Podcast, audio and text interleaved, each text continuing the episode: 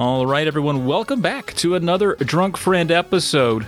Episode number 91. I'm Travis, that's Alex, and Alex 91. You know what that means? That means 1991. I'm going to say a bit unbelievable. Pretty crazy. Oh, God. I see what you did. It took me a full second. You know, what's funny is that when I try and remember that band's name, I think of, I always think they're called UHF. But I think they're like EMF or something like that. But if they make me think of UHF. That's funny. I never knew what EMF stood for. I still don't. I think I looked it up. Like, I think the first day Wikipedia came out, that was what I looked up. I was like, what does that mean? And I don't think anybody knows. It's just EMF. What could it stand for? Easy meets floating? I don't know. You took the high road. I was going to say something like MF-er? Easy motherfuckers. Come on, this is a family podcast. That's right. Families, a very family-friendly 90s ass podcast. Indeed. So let's just dive right into it. How old were you in 1991? I was 5 for most of it, turned 6 that August. So do you have any memories of 1991? Like, what were you doing? Were you in kindergarten? Were you... beating certain Nintendo games? Were you jamming out to some Alan Jackson or what? But let me tell you what was going down in the mountains for young Trav. I had just wrapped up kindergarten. We graduated that with flying stars, actually all S's, very satisfactory. And we moved on into the first grade there. It's funny I mentioned unbelievable out of the gate because here's my memory of 1991. I mean, I have a couple, but here's one very distinct. You're going to love this. So I had a sister, still do. But when I was 5, 6, she's 11 years older than me, so she's high school age. She's junior, sophomore in high school. Right. Every day, she would leave for school. She'd get a VHS tape, one of those six-hour jobs, put it in the old VCR, record MTV all day long. Come home that night, scroll through, find her favorite music videos. We'd watch them together. Oh, nice. That's cool. Yep. She would do this every couple of weeks when there was when there's enough new stuff, she would go resample. So she loved the song by, it was a band called Firehouse. It was a rock ballad. Yes. I can't remember the name of that song, but God, we all know it. It was which one did Firehouse do? They were a hair metal band. Hair metal. Yep. They were right alongside bands like Slaughter, and they were like later hair metal, whereas I would say the pioneers of hair metal were probably dorks like Poison and... Motley Crue, and who else would it have been? I guess Def Leppard was a hair band. Well, yeah. I'll go to bat for Def Leppard any day. I really like a lot of their stuff. Yeah, but most hair metal like Bon Jovi, no, can't. A lot of it I just can't stomach. Especially like some of like Love of a Lifetime. That's Love of a Lifetime. That's not the one I was thinking of. Oh, yeah, it's the one that's just love of a lifetime. It's that song. She loved that video, and it was the video reminded me of just a bunch of dudes in a vacant car garage in the middle of a city just being sad. And right after that video on this VHS tape was EMF's Unbelievable. And she wanted to listen to her song over and over again, but if I was around, I would bug her and be like, let this EMF ride. Yeah. And then... go back to your Firehouse stuff. Let me jam out. I was 5. I thought that Unbelievable song, honestly, for a 5-year-old, pretty unbelievable. I was up and down, bouncing off the carpet, having a good time with it. So that is a very distinct memory of 1991. It was those two hot singles being played in our living room over and over again by my sister. Yeah, now that you mention it, we would have just gotten. Well, actually, no, we got cable right before WrestleMania 6, I want to say. So that would have been early 1999, like February, somewhere in that range. But I was just easing into the MTV experience at that point in 1991, and I'm trying to think like what other like videos would have been popular at that time. You're getting a lot of Mariah Carey, Whitney Houston, getting a lot of. Let me look at our stuff here. Oh, and if you stayed up late enough, I was 9 years old in 1991, so I was just like, this is like the best. I was lucky enough to have like a kick-ass, really fun childhood. And there was like Michael Jackson. I remember that the video for Dangerous had Magic Johnson or Eddie Murphy. A few other people in it too that were, it felt like a big deal when that video came out. I remember that being like an event, like, oh, it's the new Michael Jackson video. But if you stayed up late enough, you managed to see shows like Yo! MTV Raps, and they would play stuff like NWA, Cypress Hill, Naughty by Nature. I made a joke the other day where it's actually kind of quaint to see a hip hop group use the word naughty in their name. Oh, we're so naughty. Like, that's true. That sounds very like childlike, I guess. I don't know. But but yeah, you'd see like Public Enemy. That's how I found out about bands like Tribe Called Quest. Oh, yeah. I didn't really get into them until much, much later, but that's how I first found out about them.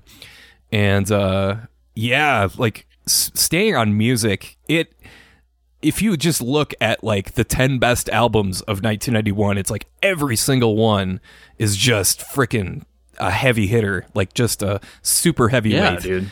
Like you had Nirvana, Nevermind. You had Pearl Jam 10, Soundgarden, Bad Motorfinger, the two Guns N' Roses, Use Your Illusion, which of course their videos for every song off that album.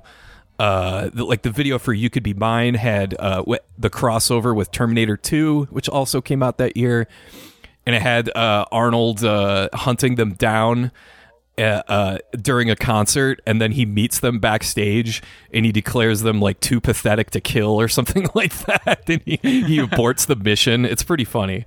And they had that Don't Cry song, which made me I don't know. That song kind of worried me when I was a kid. I didn't like understand what was going on, but like the tone and the melody of it, I was like, "Oh, this song is about something bad." That's a bad song. And the video, I still dig it though. The video for that song is the most confusing thing you'll ever see in your life. Like you could watch it 100 times and not know what the heck is going on, because it's like, okay, Axel is looking up from his own grave and he's naked. And then Axel walks into another room and there's like two other versions of himself, and then he walks into a mirror and disappears. Like, what the hell am I watching? It's weird. And then Slash drives off a cliff, but then you see the car explode, but Slash is somehow okay on the cliff playing a guitar solo. It's really confusing. But that was 1991, all right. And the Metallica's Black Album, you can't not bring up. Oh, of course, yeah. Enter Sandman was everywhere. Oh my gosh, I have a memory of this. By the way, I remember this will delight you. When I was a little boy on the bus, I was the last stop on a long, long bus ride, and there was another kid that lived down the road from me, and he got off like a little bit before I did. But we were on the bus for forever, and he was a bit older than me. He was like 4 or 5 years older than me. But being the only kids on the bus, we occasionally were left to chat, and we both had our Walkmans, right? And I had a Walkman. That's, you know, I took it on the bus when I was like 6 years old, and I was probably listening to like it was probably something like a Fraggle Rock, like a Muppet tape, right? Like, because I was a little kid. Yeah. But he asked me, he's like, "Hey, what are you listening to?" And I lied. I said, "I'm just listening to Pearl Jam." Because I'd heard my sister talk about them, and I thought that'd be a cool thing to say to an older kid. Yeah, yeah. And he was like, "Fuck that shit." And he took my headphones off, and he put his headphones on my ears and hit play on his Walkman, and it was Enter Sandman, and it was the loudest, meanest, scariest shit I'd ever heard in my life. I was like, I need off this bus. This was terrifying. But also, I liked it, too. I liked it, but I was like, oh, my mom would not like me liking this. Like, that was the feeling I got was that I was listening to Forbidden Fruit, but I definitely lied. And I was like, yeah, Pearl Jam, because that's cool, yeah? Uh-huh. That's pretty funny. Yeah, man. And 1991 would have been FM radio, too. Like, not just MTV, but just constantly listening to, in St. Paul, where I was living at the time, it would have been 93X. Was the radio station, and I'm sure that it's one of those radio stations, if they're still around today, they're still playing the exact same stuff. It's still AC/DC, the same Van Halen songs, the same Led Zeppelin songs, the same Metallica songs, but it's back then it was like, wow, there's new Metallica, there's new Guns N' Roses. This is crazy. Like, this is It's just like overwhelming amount of content all happening all at once. So I was doing the thing at the time where I remember riding my bike to, it was either Best Buy or Target, and buying a few cassette tapes for like, you know, $3 or something like that, and just dubbing songs off the radio. Like when it would come on. It was even to the point where if I turned the radio on and it was in the middle of the song, I would still hit record. So there are some mixtapes that I have recorded off the radio that are like the last minute of certain Guns N' Roses songs and like, you know, 30 seconds of this song and stuff like that. But you still love it. You still listen to it. You're like, I don't care. I'll get the rest of that later. It's weird. I remember, what's the Guns N' Roses? Oh, Pretty Tied Up. I when I get that song in my head, which isn't often, but I only hear, I can only remember like the last minute of that song. It's pretty funny. Oh man, I did the same thing with like the Magic Carpet Ride song, you know, like at the end when it just kind of goes through like some like static thing at the end of that Steppenwolf song. I didn't know that was part of the song. I thought my tape, for some reason I was thinking of Coolio. I was like, dang, this tape sucks. I mean, that's fair. We are talking about 1991, and I just jumped to 1964 without asking. But yeah, no, you're right though. That stuff like Steppenwolf and like George Thorogood, like that stuff was played all the time on the radio. Mm-hmm. So yeah, were you starting to get into Virginia Tech football at that point? Dude, no. And it's funny because you had sports listed out here, and I was thinking like in 1991, I was way too young to have any concept of pro sports. I know my dad was pulling for the Redskins around then. He was kind of a bandwagon fan. Like the closest team to our house was the team he rooted for, and the Redskins had a good year that year. So I remember him asking me to watch the Super Bowl with him, and I was like, I don't want to watch this shit. Like, I don't understand the game at all. And so I didn't know anything. I did know who Michael Jordan was only because of the cartoon at the time. That's how old young I was. The Bulls were a huge deal. Like Jordan was clearly far and away like the best player in basketball. Like Bird and Magic were clearly like on the decline. I think Bird had a bad back at that point and was missing most of the season. Magic, he wasn't as good. Even though they did go to the finals, but I mean that whole crew was on the downside. So them winning, him finally breaking through, beating the Pistons, beating the Lakers was a very big deal.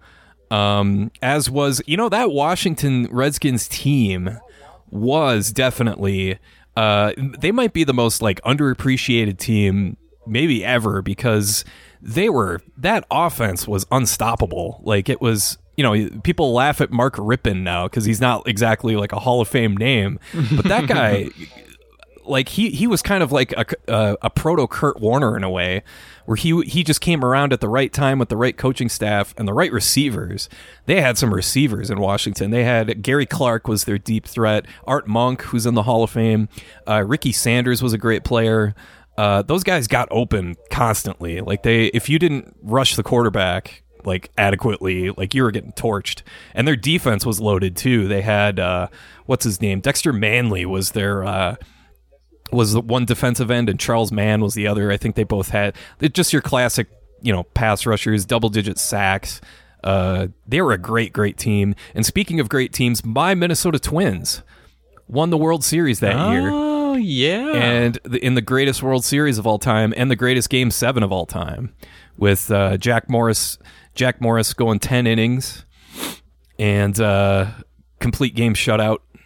Yeah, it got him into... the only other one that sticks out to me would be the... was it the Indians-Marlins one from like 96, 97? That was pretty fun. That was fun. That one and the Twins one were like two of the best in the last 40 years of baseball, sure. The Twins-Braves series that year was just crazy because I think 5 of the games went extra innings. 4 or 5 of them went extras. And the 2 games in Atlanta, or 2 of the 3 games in Atlanta were really close. One of them was a total blowout. Braves went up 3 games to 2. Then the famous Kirby Puckett home run game was game 6, where he hit the home run in the 11th inning. I remember going to bed. I couldn't stay up. I remember this. Yeah, and.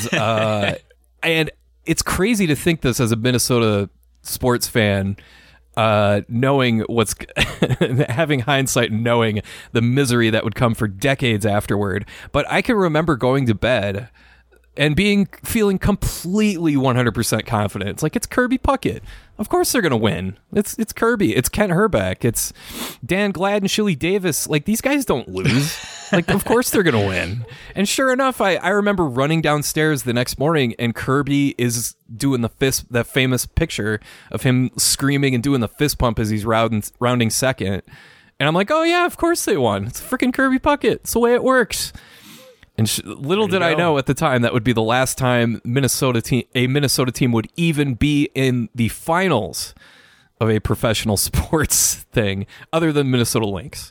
The Lynx in the WNBA won a few titles, but that sucks, man. Yeah. That sucks. That Minnesota pride, though, it sticks with you. I can tell. You anytime now, you're due. You're due. I mean, Cleveland got theirs. Of course, they had to birth the greatest basketball player of our generation. Yeah. So I'm just saying. Even then, they had to lose in the finals a whole bunch of times. But a whole bunch. Yeah. Yep. And also in 1991, another memory I have, of course, is the Super Nintendo being released. And that coming out... in August of 1991, we got it as a Christmas present. It was me and my brother at the time. My sister had left for college, but me and Mike, my brother, played the heck out of Super Mario World and Final Fight. Those were the two games we had. It's one of those things where I'm sure I've mentioned this before, but it sounds tacky, it sounds hokey, because I'm obviously a Super Nintendo stan. But it's one of those, like, life-changing things where I could seriously feel, like, new pathways in my brain opening up because I'm so, like, overstimulated by this, like, amazing device, this incredible interactive device. It's, like, the height of technology in 1991, and it's in our house, and we get to play it. And eventually, later on, we got SimCity. My dad one day brought home the first John Madden football. I think he got it for cheap. That might have been the next year, but yeah, that was freaking awesome. It was a lot of fun. What games were you playing at the time? Do you remember? Yeah, I just got my dad had got him an NES. I think he meant for it to be mine, but he was like, "Oh, you're too bad at them. Let me play it and be good at it." So it was basically my dad's toy, but we had your basic run of the mill. We had Guerrilla War. That was a game that we had. We had borrowed The Legend of Zelda from my cousin and never returned it. So we had that one kicking around. And of course, just your regular ass old Mario Bros. And those were probably the three that we rotated the most. Very simple lineup right there. But we did a lot of renting. We'd go get your John Elway quarterback. Didn't do a lot of buying. But actually, my brother, he had moved away. He'd been, I guess during this time, he was actually in Desert Storm. But later, like a couple years later, he had his own NES. When he upgraded, he gave me all his old games. So I got a big stack, probably middle of the next year, that broadened my horizons. And I was like, oh shit, there's more than just the 7 games I'm aware of. That's crazy. Yeah. I didn't even know the Super NES existed. My parents probably shielded me from it because they're like, damn it, we just got him the regular old-ass Nintendo. We can't let him know that they put out a better one or he'll want it. So I think I was just oblivious to it. I don't know any of my friends that... We didn't really talk about games when I was 5, 6, 7 years old. Oh. That came a little bit later. I think. At this time, I was 9, like I said. That's all I talked about. I guess we talked baseball cards, but we mostly talked video games. And man, oh man, that's this dude named Tim in my class. I think that he's either 3rd grade, 4th grade, somewhere around there for me. He had a Nintendo Power subscription, so I was able to, copy down all sorts of like codes and tricks from the classified information session. I still have that notebook. Do you still have all those same cartridges? A few, yeah. Yeah, and my brother, he actually kept the boxes for his games like a regular human. We had trashed all of ours, or maybe I busted into them from the top and didn't think that they, warranted my respect and just ripped the tops off. So anything that was still in the box that he gave is still there. I can't verify that. I might have upgraded a cartridge or two over the years and swapped them out for better conditioned ones, but... Yeah, Yeah, older brothers do sometimes have a certain wisdom about them. Right? My brother was very strict about like keeping the box, keeping the manual, keeping them in the best condition possible. Mm-hmm. Like, he was so anal about that. Like, you're doing it wrong. You're not supposed to open it like that. You open it on the other side. Like, he was really... And I was just like, who cares? It's a box. But I am in his debt for having us taken care of it. We still have that same Final Fight box. I still have the original Super Nintendo box that it came with. All that stuff. That's awesome. And I'm really glad I have it. It's fun to have. Yeah, it's cool when it's yours too. I mean, being a collector, I like getting my hands on some of the goods, but I can still point around the room and be like, oh, I had this when I was a kid, and I had this when I was a kid. And those are a little bit more special, of course. You know, it's funny you say you didn't know the Super Nintendo still existed because the NES just disappeared for me.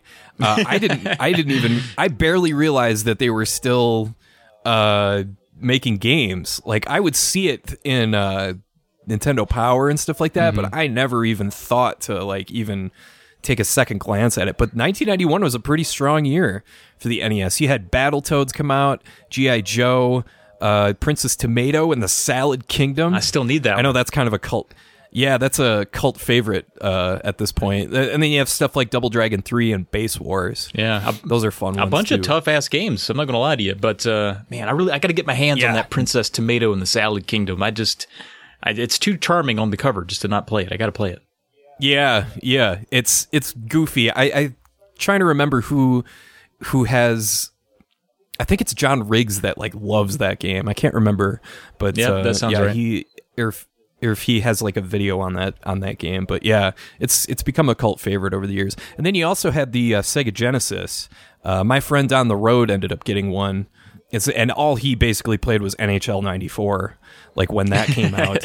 But yeah, Genesis was going strong. This is peak console wars. Yep, because this is right when I think Tom Kalinske took over the reins at Sega of America, and that's when he made the industry-altering move of putting Sonic the Hedgehog as the pack-in game with the Sega Genesis console, and that changed everything, because that game was... I think the first game to come with the console was Altered Beast, and that game was okay, but it definitely was starting to show its age. Yeah.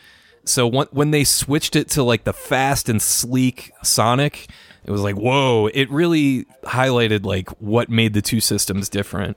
Yeah. And plus, in addition to that, you had like a certain kind of like violence on Genesis games like Road Rash and Streets of Rage and stuff like that. But you also had like the bouncy, you know, happy stuff like Toe Jam and Earl. Right. I miss when, it's silly now to even think about that, but it's it's back when consoles actually had different game libraries. It wasn't just the same hardware with the same freaking games with like maybe like, you know, a handful of exclusives on each of, you know, PS5 and Xbox. I miss when it was kind of more like Nintendo versus those other two games, where you did have some crossover between certain franchises, but Genesis really did a great job leaning into what made their hardware. They got that blast processing. What can you say? They do what Nintendo don't, bud. We've been over it. I mean, for sure, it can't be overstated how big a deal the console wars were. It really was like tribal warfare between kids in grade school, because if you were Genesis, you only hung out with kids that had a Sega Genesis. If you were a Nintendo kid, you only hung out with the Nintendo kids.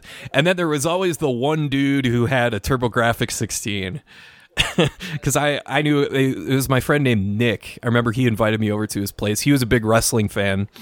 And we would watch wrestling sometimes, like stay up and watch WWF Superstars on Saturday nights.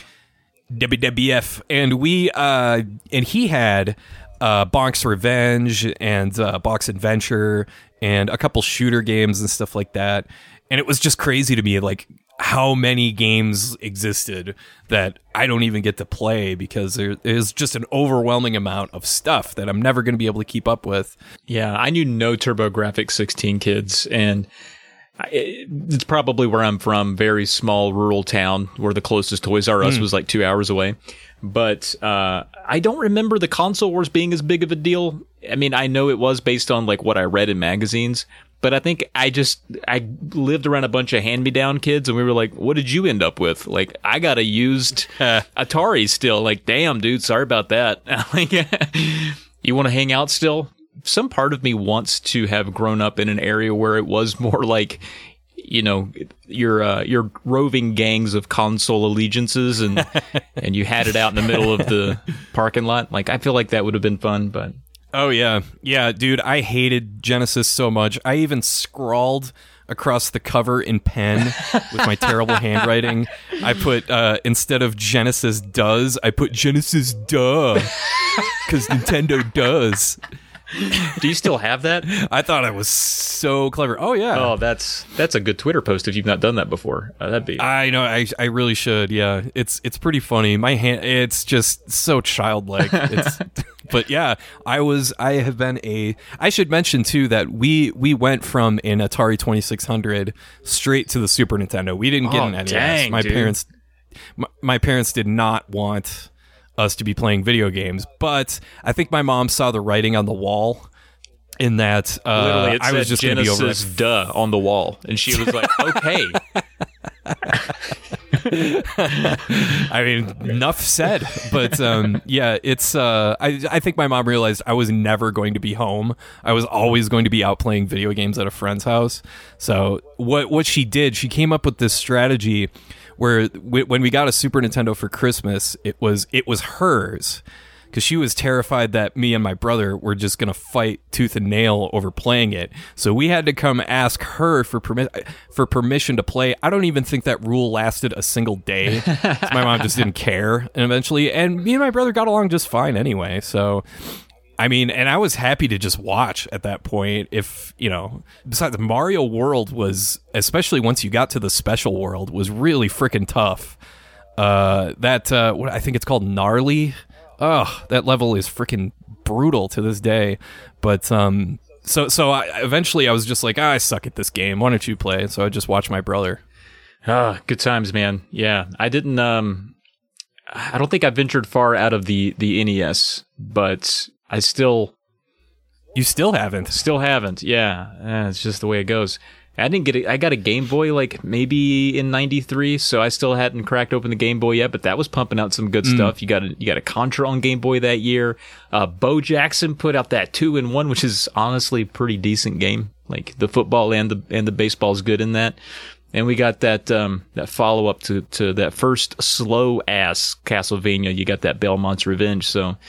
Man, Nintendo was really cranking it out. What a great year for video games and music. What a great year to be alive in 1991. I mean, the frickin' USSR collapsed. What a great year. Yeah, I know, right? And Pee-wee Herman was arrested in a Florida movie theater. I mean, equally as important to a 9-year-old kid. Yeah. Because I watched so much frickin' Pee-wee's Playhouse. It was one of my absolute favorite shows. I loved when Cowboy Curtis would stop by. I loved the King of Cartoons. I forget what Phil Hartman's character was named. Miss Yvonne was great. I loved that show. I loved that world. Yeah. I don't know if you ever watched Pee-wee's Playhouse or how much, if you watched it at all, but that was like appointment viewing for me growing up. I did a bit, yeah. And I remember when he got arrested, that being like a big deal in our house, because I think I was in the thick of still loving some Pee-wee. And I think years later, my mom was kind of like, you know what, that wasn't really that big of a deal, getting caught whacking it where you're supposed to. But at the time, it was a big deal, like, oh, we're not going to watch any more Pee-wee. You know, this is... Oh, not going to do it. It's not going to be on anymore. It's not going to be on. That was like... And your movie, your VHS tape that you've played 1,000 times of Pee-wee's Great Adventure, that's gone. We're not watching that anymore. Like, come on, Mom. Yeah. Yeah. Explain to me what he did, because I don't understand. I'm 6. Explain to me in graphic detail what happened. I need to know. But yeah, what else? What other TV were you watching at the time? In 91... I mean, still just a lot of kid shows, and I was digging through YouTube, like trying to find some of the kid shows that I remember watching when I was super young.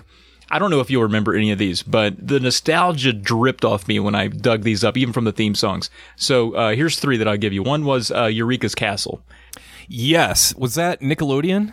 Nickelodeon stuff, yeah. Yeah. I remember that one. I don't know if I watched it in 91, but I was just digging through some old stuff.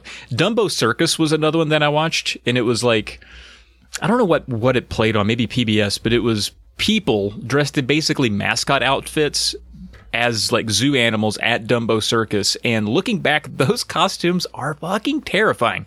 I don't know how I didn't grow up with like a weird fear of college mascots, because that it was freaking terrifying. Yeah. And the other one is called Under the Umbrella Tree, and it was this this woman lived in a house with like three puppets, and she taught them life lessons, and they read books.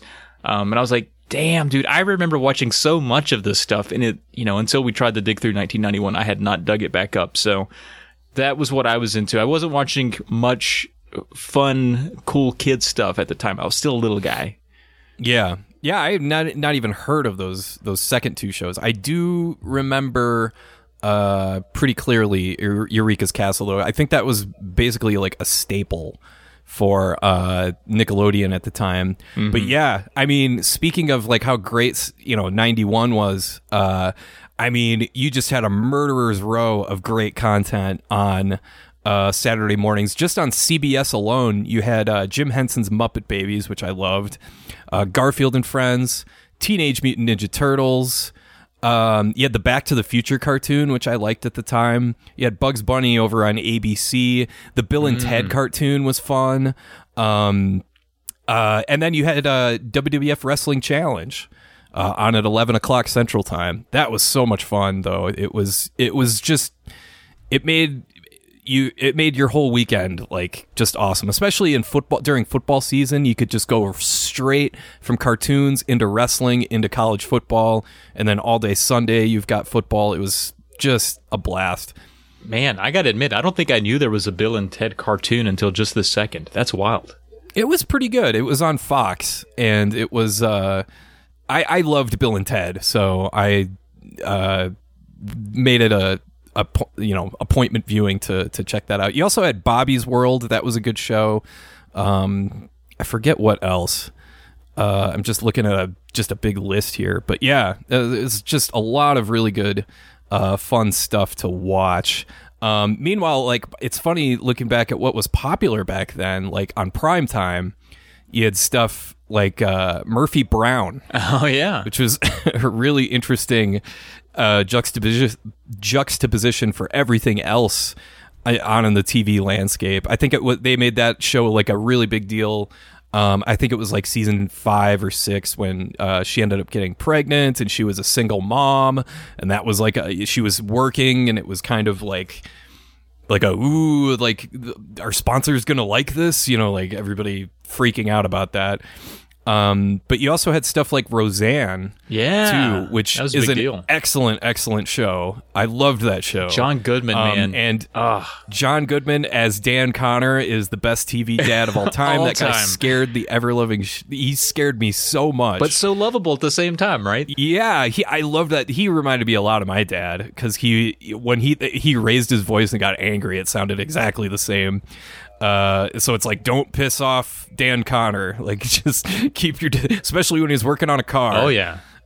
This probably happened in 1991, now that I think of it. But I remember my dad was working on the car and just cursing up a storm. This piece of bleep and mother bleep, you know, just this EMF. Red face. And I tiptoe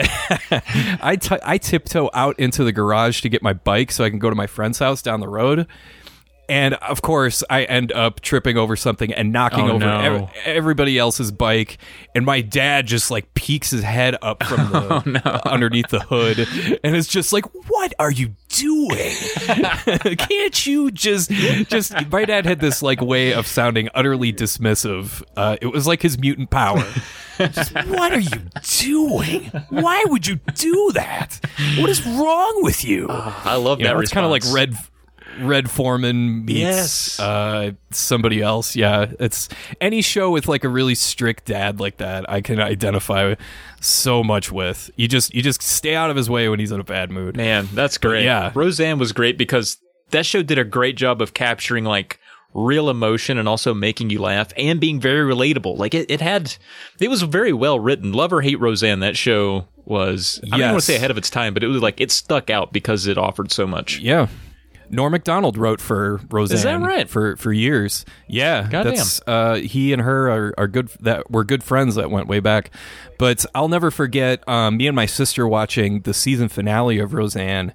And that was when it was the original Becky. Remember, they switched Beckys. Yep. But the original Becky ended up getting so pissed off at her parents for because they don't like her boyfriend that she ends up running off with her boyfriend. And she ends up, he's the cool guy with the leather jacket and the motorcycle.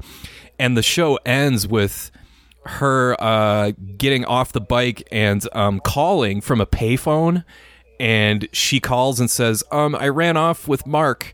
And Roseanne, all you hear is like on the other end of the phone, Roseanne just losing her mind. And my sister, I'll never forget my sister just laughing hysterically at that. So yeah, Roseanne was a really big deal when I was a kid. Yeah, same here. Yeah, we liked that show a bit. Other things in 1991 that were maybe as popular as Roseanne, this was the year of like the crazes of like SpaghettiOs. That's when SpaghettiOs hit, you know? Bagel bites. What a great year for junk bagel food. Bites. Yeah. Beefaroni. Beefaroni. A Capri Sun. Dude. Yeah. Juice in a bag that you can't figure out how to stab right. Amazing. What a great idea. I wonder if Lunchables came out that year. I remember those were like a really major thing. I loved Lunchables for when they first came out. Everything is right there in this little plastic tray. Just all my crackers, all my weird gelatinous ham that is cut into equal squares that kind of freaked me out a little bit. Yeah, you know what stokes me now? My daughter gets Lunchables and I'm like, can you get like a few extra, you know, so I can try some out again? I just want to try them out. They're awful, but kids love them. My daughter's like, no, this is seriously some of the best food that we've ever had as a family. And I'm like, what are you saying? What's your Lunchable strategy? Because mine was always one piece of meat, one piece of cheese, and then I would snap the cracker in half and make like a little cracker sandwich. Oh, very interesting. Yeah, I can't remember exactly. I think I would just get real versatile. I would be like just trying everything new, maybe using the cheese for the cracker one time and putting the ham in the middle of the cheese, you know, like really getting fancy with my sandwich construction. I do remember though there was one, I don't know what the Lunchable kit was, but it came with like the nacho cheese stuff, and it came with a little red stick that you use to slather the cheese onto the cracker or whatever. And, and just using that stick to get every bit of that cheese out of that Lunchable packet and like licking that stick until basically the plastic wore off the edge. They did the same thing with cheese and crackers. Mm-hmm. Now I think they switched to getting rid of the red stick altogether. Now it's like those little like cracker sticks that you use. But back then, it was like little club crackers that you could spread cheese on and stuff like that. Heck yeah, man! I loved those too. But yeah, I one thing I remember about Lunchables is I always wanted to just open one up and just take the cheese and just like take a huge bite out of that block. I always thought about it, but I never did it. And one day I was just like, fuck it. I'm going to do it. So I did it. And I was like, all right, why did I do that? Regrets. Why did I do that? Control Z. Yeah. No, that's funny. I think we were all enticed by a big block of cheese at some point in our life. We've all succumbed and we've all regretted. And that's why you don't see people walking around with blocks of cheese in their hand, because they tried it once. They were like, not for me. Too much. And you know what? Just to wrap this up, let's give our toy collectors, let's throw them a bone, because you've got some stuff listed on our sheet here. Wrestling buddies. Dude. We had those. And those were basically just over like pillows shaped as like mini wrestlers that you could like drop flying elbow smashes onto and like put in the figure four and or in the sharpshooter and whatever. What a great that was cheap awesome. Cash in. Like that cost them nothing. They were made so fucking cheap. It's just the worst outline of a dude with a dude's face on it. In a pillow. I've seen gingerbread men that looked more like people than wrestling buddies. Like, they looked kind of terrifying. They did, in a way, but they were such a fan. I loved them. Yeah. I had Ultimate Warrior and my brother had Hulk Hogan. I think we might have gotten those before 91 because... Yeah, my brother would have been too old, but he still got one, and he still uses dropping elbows of it from the. Yeah, he gave it to his kids. Nice, and so he likes. I mean, they're too old now, but yeah, they played with that stuff too. That's awesome. I also had a ton of wrestling figures. Yeah, everybody from I remember the Hasbro ones, Hogan. The Macho Man one was great, and the Undertaker one was especially cool because he had the hat and the gloves and stuff like that, so that was cool. Yeah. Had a couple of those myself, all hand-me-downs or flea market finds, but always cool. And then maybe the coolest toy of all in 1991, I'm not going to lie, I didn't have one. It's still a source of envy for me because I still kind of want one. The Turtles Technodrome. Holy crap. Yeah. What a kit. Yeah. I didn't know anybody that had that thing. It was too expensive, but yeah, that thing was I remember seeing that get advertised in the JCPenney Christmas catalog. Yep. And it was like $100-something, and it was like, holy crap, that thing is massive. Yeah. Even the TurboGrafx kids' parents are like, nah, maybe next year, sweetheart. And then they got him a Sega Saturn. That was a very enviable toy, for sure. Yeah, speaking of... It was that... Oh, go ahead. I'm sorry, I just want to say real quick. It was the two like unattainable toys at the time were the oversized Technodrome and the... What do you call it? For G.I. Joe, I think it was the Mobile Command Center. Yeah. Which is just this giant tank that would unfold, and you could put all your guys in there, and it was freaking... It just looked... awesome, mostly because it was a place that you could store all of your dudes and have like come up with missions and stuff like that, and yeah, just a lot of fun. Yeah, I mean, even the Technodrome also made for some good dude storage. That was a wise choice. Yeah, anything that doubles as dude storage is always good. We have to touch on movies before we get to emails. Sure. 1991 movies, because there's some dang good ones that came out. I mean, 1991 was a banging year. It might be the last greatest year on Earth. I just recently watched, because I didn't get to see it in 1991 again. Let's remember, I was 5 and sometimes 6. I just recently watched Silence of the Lambs for the first time. Don't know how that movie eluded me. That's right in my wheelhouse. What a great film. I had so much fun with that one. Oh. Good movie. That movie is my girlfriend Pearl's favorite movie of all time. High five, Pearl. She's seen it 100 times, I think. But yeah, that's an all-time great. Buffalo Bill, an all-time great character. Oh yeah, dude. I say hello, so Clarice, creepy. 10 times a day at anything. To my cat, my wife, hello, Clarice. I don't know why I do it. But we also had Terminator 2. Mm-hmm. That was a huge, huge deal. Hell, I loved everything about that movie. Just him in the arcade playing Afterburner, him ripping off an ATM and getting all that cash. I was like, the motorbike. I was like, oh man, I'm living vicariously through this kid. This kid has the best life ever, even though his mom is on a mental institution. But it was great times.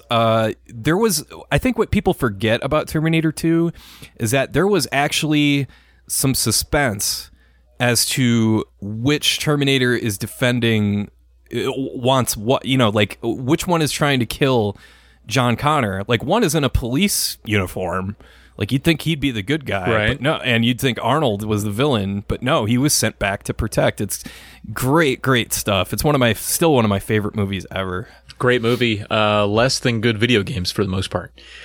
Oh yeah. That JFK movie that no one thought was ever going to end, Oliver Stone, all out. He's like, let's get the whole thing in there, let's come up with some new theories, let's make it 4 hours if we can. Also, that Robin Hood Prince of Thieves movie with Kevin Costner where his accent comes and goes throughout the movie. Yeah. That's always funny. Kevin Costner had a hot year in 91, dude. He was in JFK. Yeah. And Robin. He had a great run throughout, 89, 90, 91. He had Field of Dreams, Dances with Wolves. Was he in Bull Durham? That was somewhere in there, right? Bull Durham back in the 80s, yeah. Dang. Lots of great stuff. Now, we would be remiss if we didn't mention the greatest 1991 movie, Under Siege with Steven Seagal. Ooh, on a big boat. Steven Seagal. On a big boat. Yep. Oh, so good. So good. Hey, he's just a cook. He doesn't just classic Seagal acting. Like why is he whispering half the time? Because he talks like this. He wants to be cool. But yeah, I never really liked freaking Steven Seagal. No. I just that guy always just rubbed me the wrong way. But Under Siege was a good flick. It had Tommy Lee Jones as the villain, which was good stuff. Yeah, so, absolutely. Yeah, I wasn't meaning to oversell it. It is decent, but it's not the greatest movie of 1991, but Steven Seagal would you think it is, because he's very I didn't realize that Steven Seagal on camera was also the same guy off camera. He is he thinks he saved the world 50 times. He's like, what do you guys want from me? I've saved countless boats. I've done a lot of jiu-jitsu. I'm a cool guy. Oh my God. Yeah. All thanks to Steven Seagal. But yeah, we just wanted to give a big rundown of all the, I'm sure we missed some stuff. If we did, just send us an email and yeah, man. What are some of your memories of 1991? We'd love to know. Hopefully we provided an adequate picture of what that year was like by two people that were there. Yeah. And I think we have a good coverage. You're a little older than me, so our perspectives are different. You grew up in a more urban area. I grew up and still live in the middle of nowhere. So good swath of coverage. So yeah, I would be interested to know how other folks experienced 1991, especially some of our international listeners, because I have no context as to what was good point. What their stuff was like. So cool. Let's get into some freaking emails then.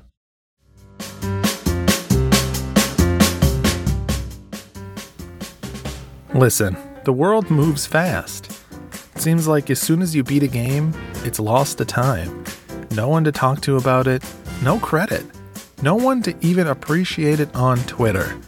While over on the Polykill podcast, Trav and I aim to remedy all that by talking about the games we're playing, the games we're beating, and the games you are beating. So please head on over to polymedianetwork.com, check out Polykill, and maybe you'll be the next Polykiller.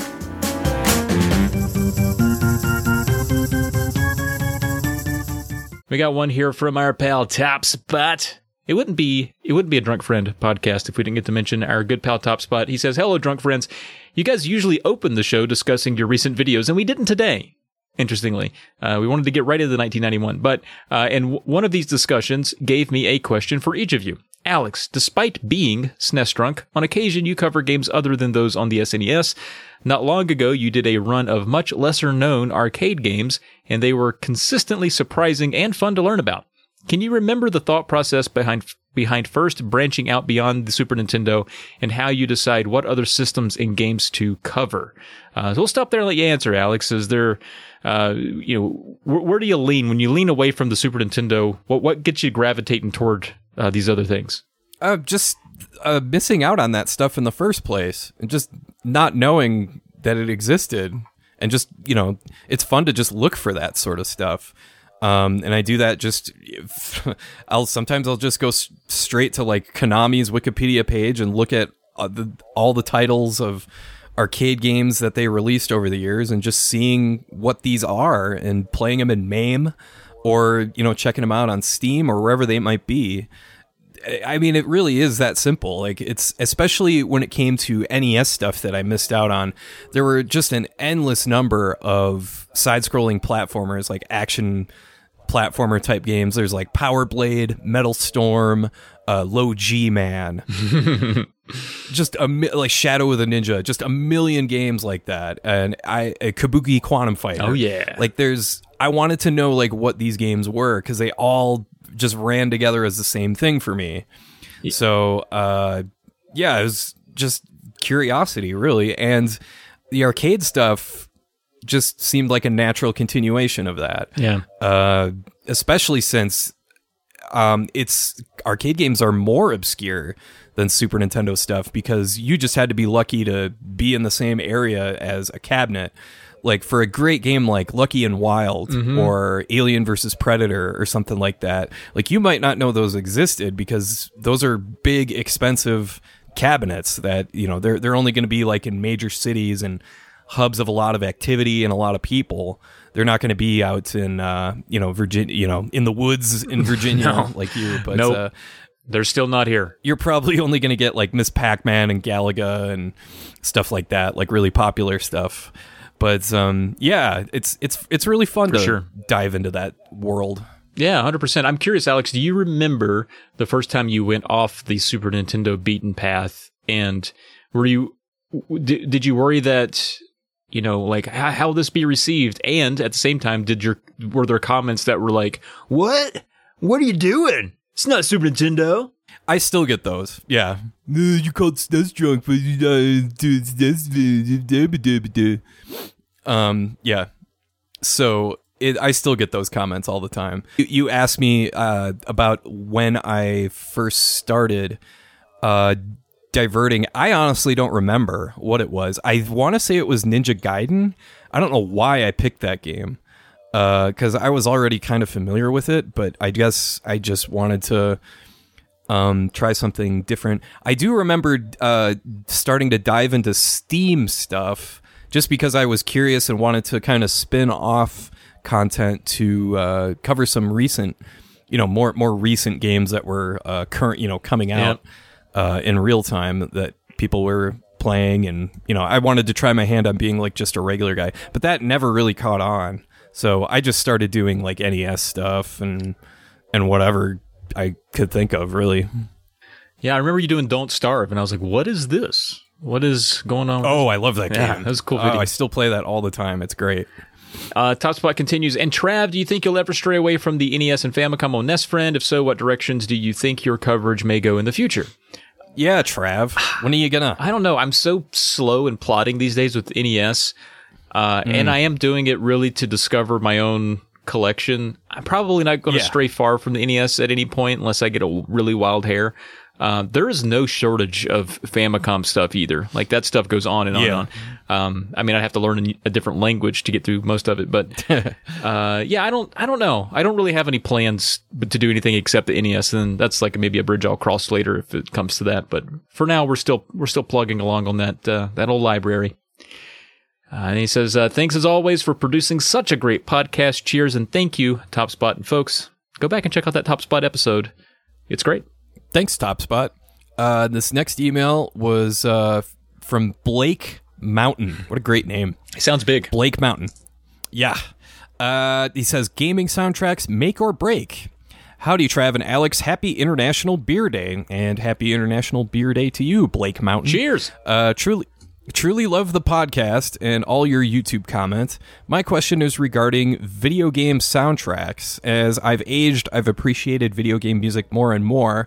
That being said, are there any games you seem to enjoy more because of the soundtrack alone? And vice versa, are there any games you may hold in a lower regard because the music is subpar? Lastly, who is your favorite 90s ass pro wrestling jobber?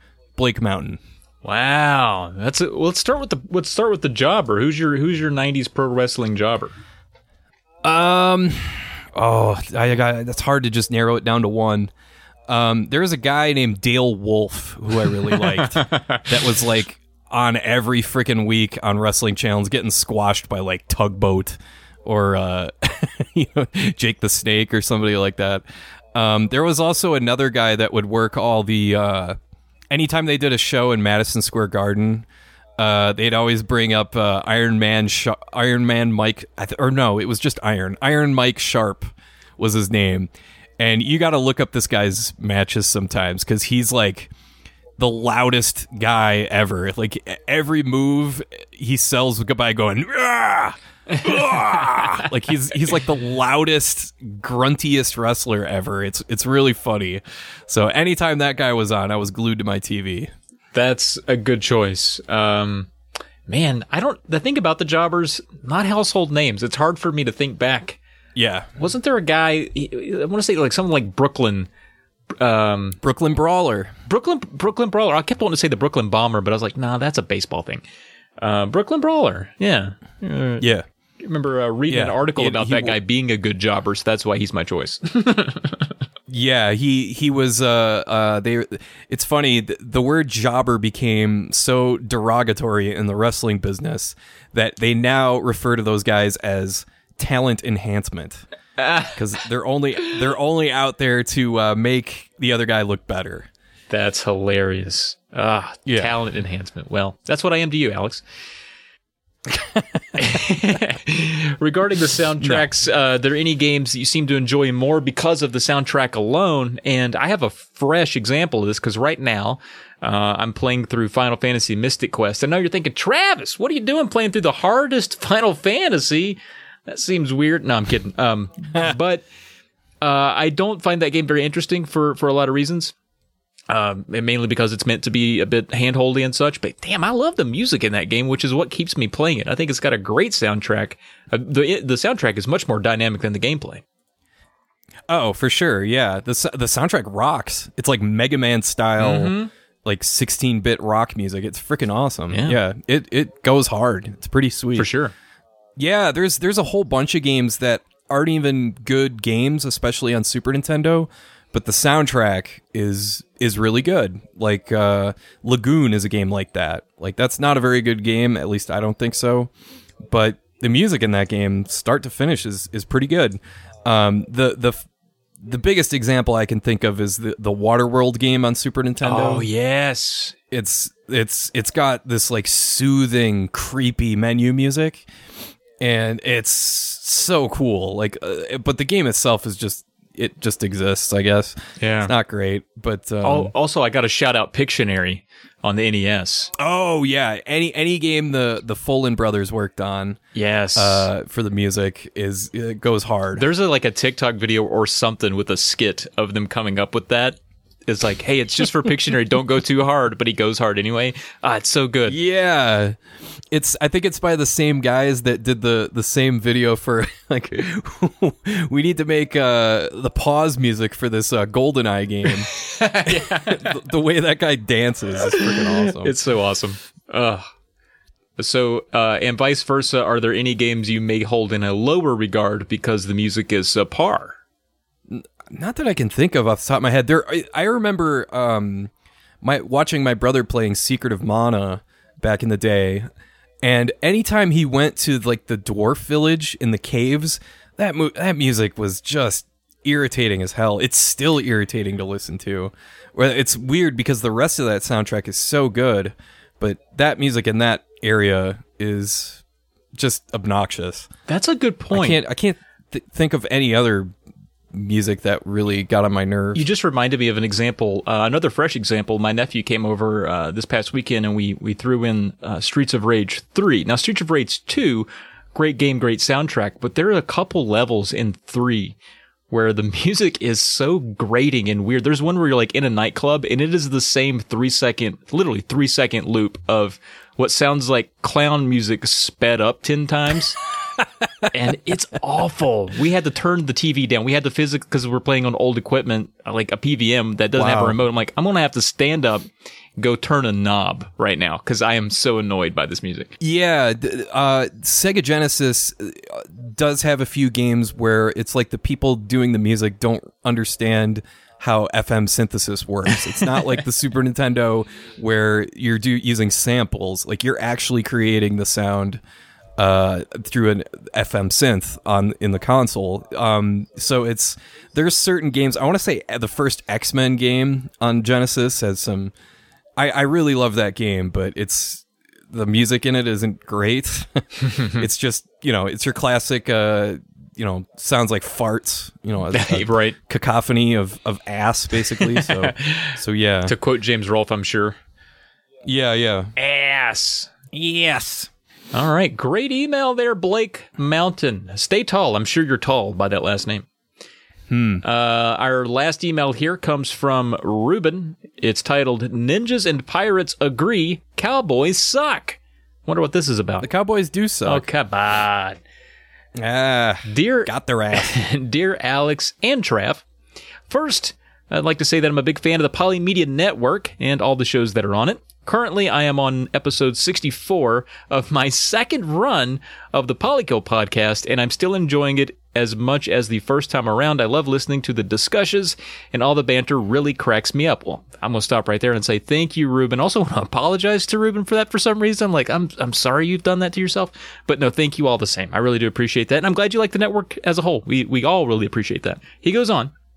He says, and I have to really thank Alex for all of this. Being a SNES lover, I watched the SNES Drunk YouTube a lot, which then later turned me on to the Drunk Friend podcast and, of course, introduced me to Trav. This made me retroactively listen to most of the Polymedia shows, which is all great stuff.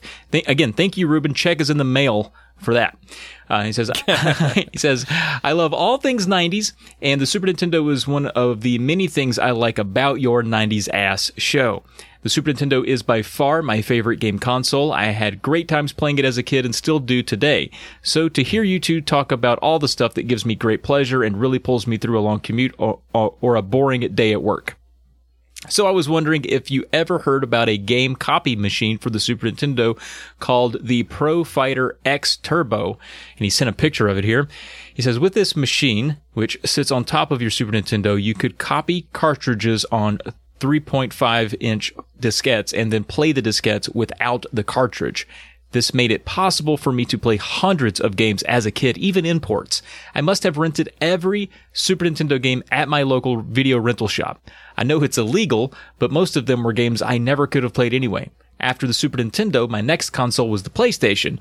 This, too, was subject to some serious game theft. A little trip to the local PC repair shop and all the games could be bought for just a couple of bucks. After that, it became a lot harder and, well, less necessary as interests changed.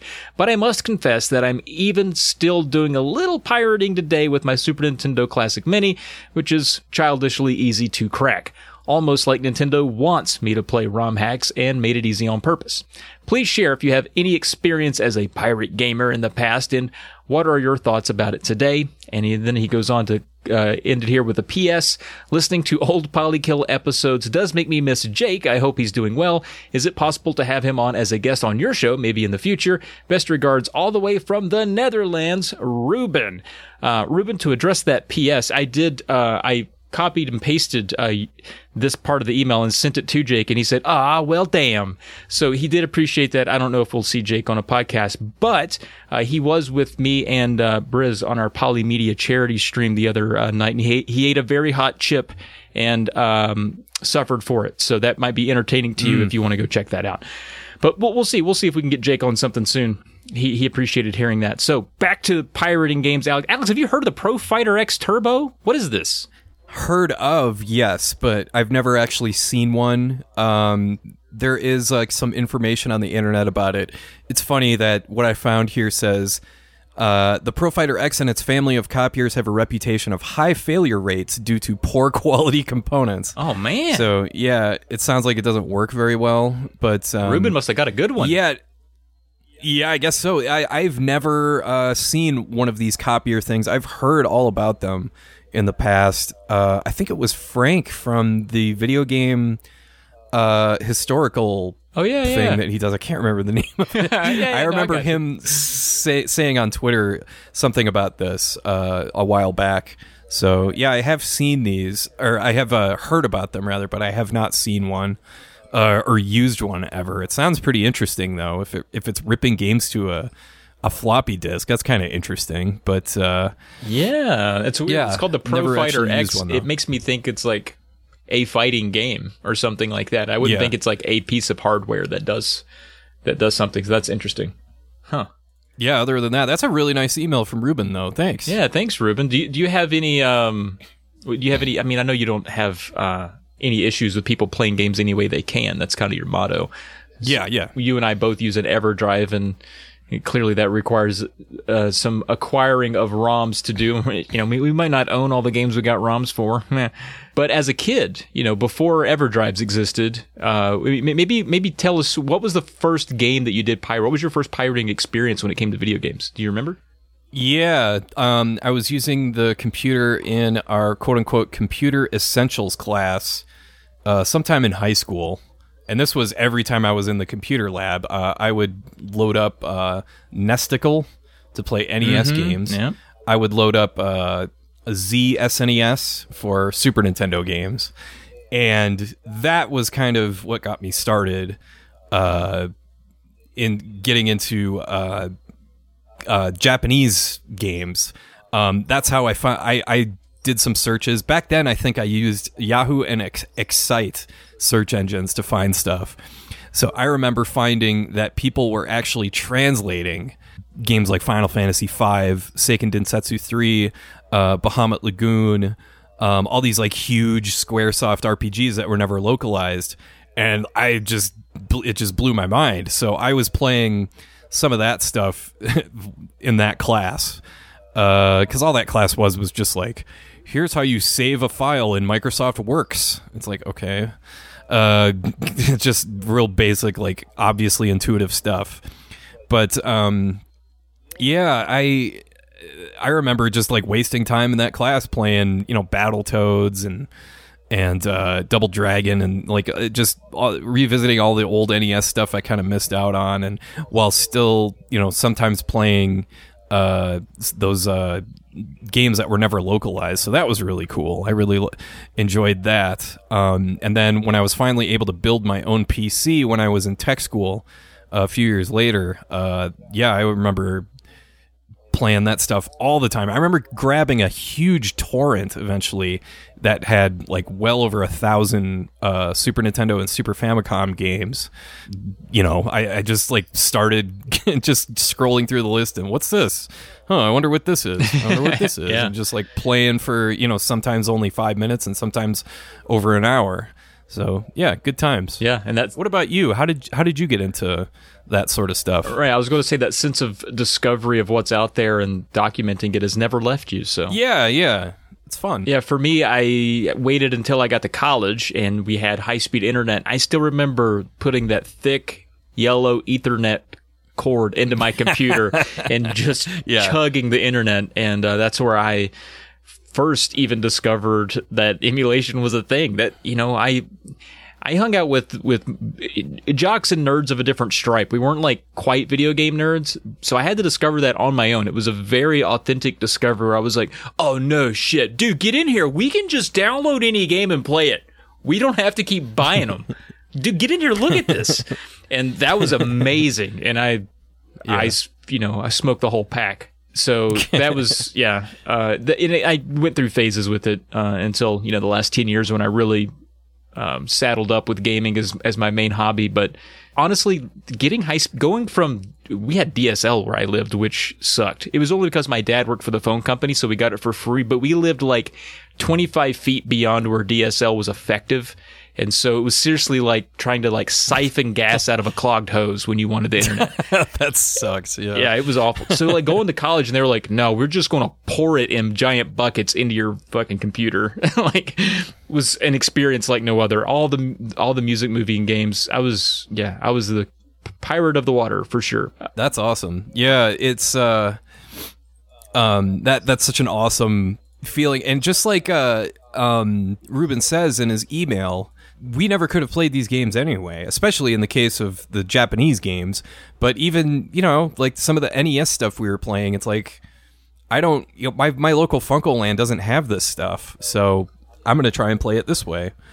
Or, you know, it's maybe Funko Land or GameStop or whatever could have been around. They just don't have these certain games in stock. They never will, because nobody in the neighborhood brings them in. And so if I want to play this stuff, this is the only way I can do it. Yeah, good stuff. Thanks for that email, Ruben. Keep on plugging on with that, playing it any way that you can, of course. Alex, before we get out of here, I found a 1991 quiz. It's 7 questions, and some of the multiple choice answers cracked me up. I want to give you this quiz, if you don't mind, real quick. Yeah, go ahead. Okay, number 1. This is in the topic of literature. What Tom Clancy book came out in 1991? Was it Patriot Games, The Hunt for Red October, Red Storm Rising, or The Sum of All Fears? I think the movie Hunt for Red October came out in 91. I'm going to say Patriot Games. The correct answer was The Sum of All Fears. But we're not all Tom Clancy experts. That's okay. I'm sure you'll get this one. Which band performed Smells Like Teen Spirit in the wonderful year of 1991? Was it the Bangles, Bon Jovi, Nirvana, or the Pixies? Well, at least the Pixies is kind of a kind of similar genre. But, the Bangles, wow, yeah, it's obviously Nirvana. Which animated Disney film made its debut in 1991? Was it The Little Mermaid, Snow White and the Seven Dwarfs, Beauty and the Beast, or Cinderella? Beauty and the Beast. Beauty and the Beast, indeed. All right, a lot of these are pretty easy, but there's near the end it cracked me up. Sports in 1991. The Atlanta Braves won the World Series. True or false? False. Get out of here with that. Of course. What television channel was established in 1991? Bravo, ABC, AMC, or Comedy Central? I think it was Comedy Central. Comedy Central it is. Yeah, they switched from the Comedy Channel to Comedy Central. I didn't even know there was a Comedy Channel. It's news to me. Yeah, Mystery Science Theater aired on the Comedy Channel in the old days. Ye olden days. Number 9. Who was president in 1991? Was it George H.W. Bush, Bill Clinton, George W. Bush, or Ronald Reagan?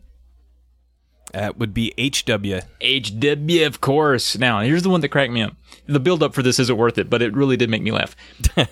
What was the code name of the 1991 war against Iraq? Was it Operation Sandblast, Operation Desert Fire, Operation Sandplane, or Operation Desert Storm? I don't think Operation Desert Storm would have been successful if it were called Operation Sandplane. I don't think that's a successful battle that we're winning. Sandblast got me because I was like, honestly, that's a good one. If you called it Operation Sandblast, that tells me a story. We're going in there to bust ass. Desert Storm sounds like we're in there, we're confused, we can't see good. There's yeah. Sandblast sounds assertive. By the way, in retrospect, this is pretty bad. It's pretty gross, but Operation Desert Storm had its own series of trading cards that my brother collected, and it was like General Norman Schwarzkopf and, you know, President George H.W. Bush, even though he was just George Bush back then. And all sorts of other stuff. Like, here's a tank, here's a Scud missile, here's a Patriot missile, like all this stuff. It's kind of gross looking back. Like, you're seriously making trading cards based off of a war. That's kind of messed up. But it kind of fit the G.I. Joe vibe, I guess. Maybe that's kind of what they wanted to do. Yeah. Yeah, that is weird. I remember those too. When you mentioned those, I do recall those. Yeah. That's wild. Yeah, my brother had basically all of them, I think. I had a... we'll close the show out here within a minute, but you reminded me, over an hour ago, you mentioned Larry Bird, and this came to my mind. About 2 years ago, I was playing basketball at a local gym with a bunch of college kids. None of these kids were over the age of 19, and I was doing my old man thing where I basically just... barely shuffle between the two foul lines and just hit jumpers. Like, I'm not getting in the paint, I'm not running hard, I'm barely getting back on defense, right? But I was sinking my shots, and this one kid goes, "Guard him, he's like white Larry Bird." I was like, do you not know who Larry Bird is? Also, I was like, I don't know if it was a joke or if you just legitimately are just throwing out a basketball player's name and you don't know who it is. Yeah. So, white Larry Bird over here. Yeah, it's a great compliment, really. I think about it. I guess. I don't know. High praise. You must have been on fire. I was lighting it up that night, to be honest with you. It felt pretty good. These kids respected me. But all right, everyone, that's been another Drunk Friend podcast. Please head over to polymedianetwork.com. Check out our other podcasts. I do want to thank everyone that turned out, showed up, and donated to the IRC for our Polymedia stream. That was a ton of fun. Alex rifled through dudes for a full hour. I got to beat the Ninja Turtles. It was a great time, a great experience. We hope to bring it back again soon, next year, of course. And so thank you again for all that, for everyone that turned out for that. Check out the podcasts on the network, and... so thank you, and please, you can reach out to us with questions, comments, whatever, at drunkfriendpodcast@gmail.com. We love to hear from you. If you're not interested in sending an email, that's not a big deal. Just give us a rating and review on a podcast app of your choice, and that'll help us out big time. And you can help us out on Spotify, too, by rating us and giving us a 1-star, 5-star. Just give us a rating, please. Just interact. Some interaction, yeah, please. Some interaction. Yeah, you can find us on social media on Twitter. I'm at TravPlaysGames. Alex, of course, at SNESDrunk. And the track you hear is called... Oh, and the track you hear was composed... All right, let's try that again. And the track you hear was composed by our friend Kular and is called Electric Starbound. So you can find a link to more of his music on the Buzzsprout podcast page. And a shout out to Josh Leslie for our thirst quenching logo. Yeah, taking time to enunciate it these days, I see. Be sure to catch us all on YouTube. And thanks for listening. Tiptoeing through the minefield, and we have a great rest of your day. Cheers. Cheers.